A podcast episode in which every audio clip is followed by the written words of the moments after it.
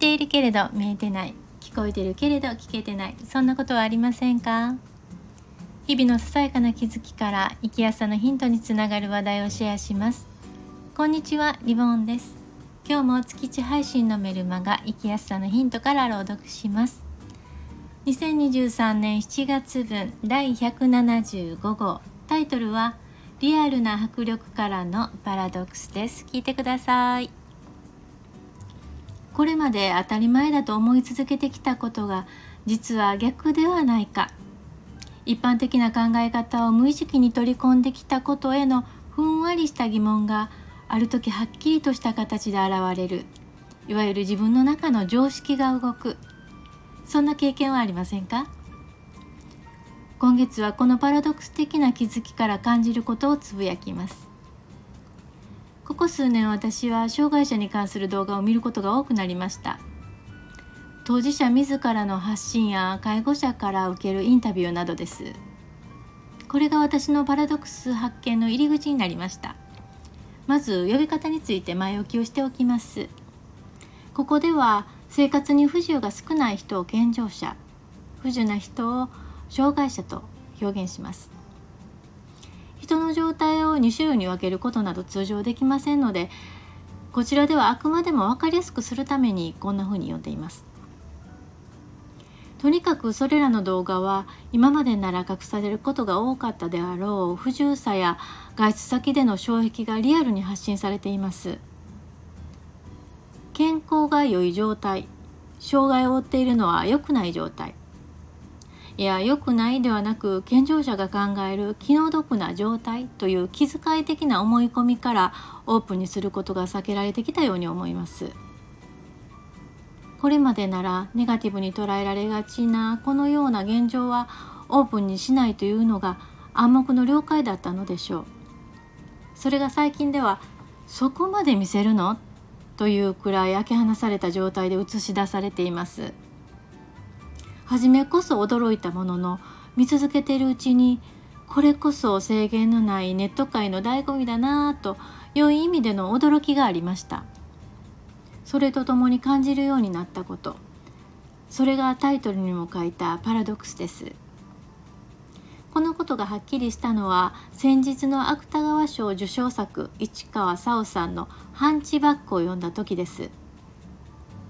この作品は筋疾患の難病を持つ当事者だからこそ描ける自らをもとに健常者の想像を超えたストーリーです。不自由さに対して言い放つ健康な女性の発言がこんな風に書かれていました。世間の人々は顔を背けて言う。私なら耐えられない。私なら死を選ぶ。でもそれは間違っている。私はそこにこそ人間の尊厳があると思う。とこのくだりを読んで感じたのは普通なら死んでしまいたいと思うくらいの不自由さを抱えながら強く生きる人を一般的に弱者と呼ぶことへの違和感。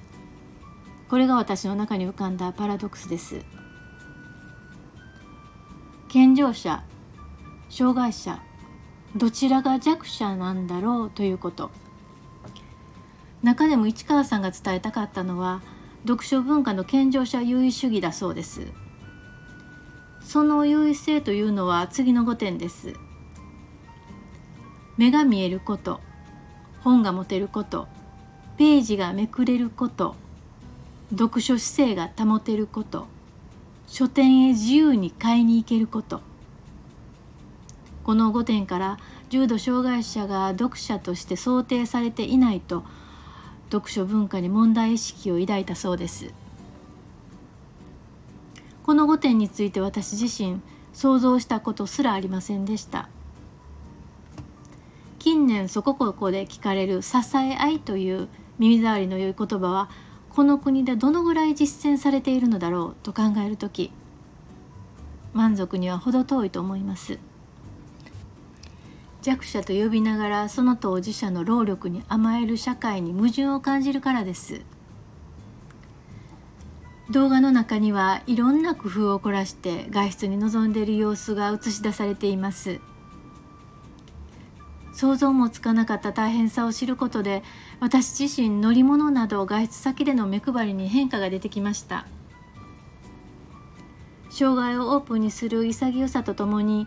不自由さを周知させることで行動の幅を広げたいという心意気が伝わってきたからです。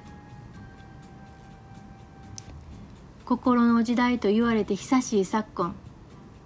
体に不自由がなくても耐えられないほどに心の疲弊を感じている人は増えています。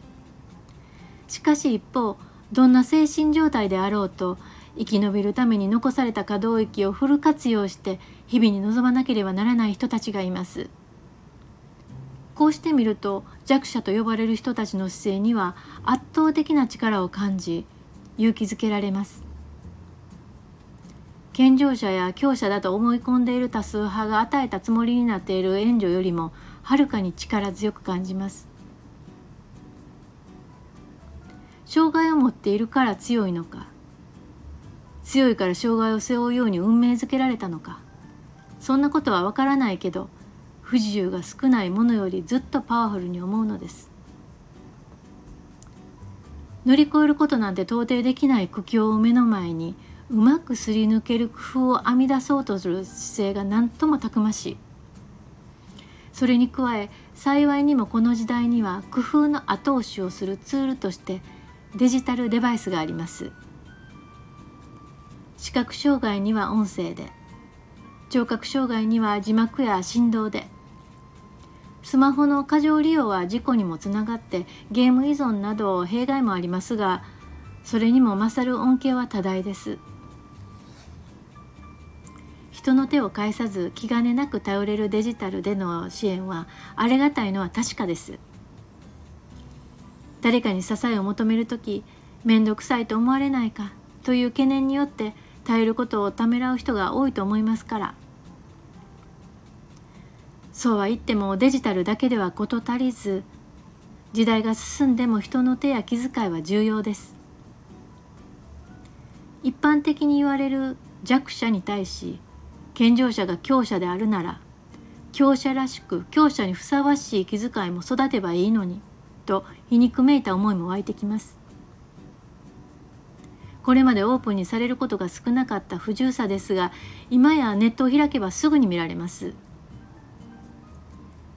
現実を目にして自分ができることを個々人が自覚できれば社会は随分変わるんだろうなとも思います。そうそうちょっと話はそれますがかもしれない運転って覚えてますか？